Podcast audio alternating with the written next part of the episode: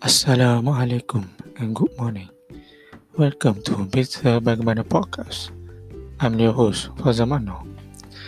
Today, I want to share you about Hadith collection, looking for halal sustenance. Bismillahirrahmanirrahim.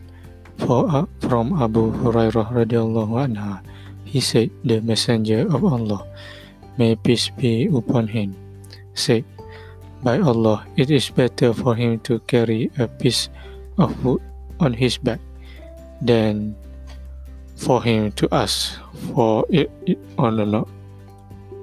Hadith description Islam encourages its people to seek halal sustenance through their own effort as it will be blessed by Allah Almighty.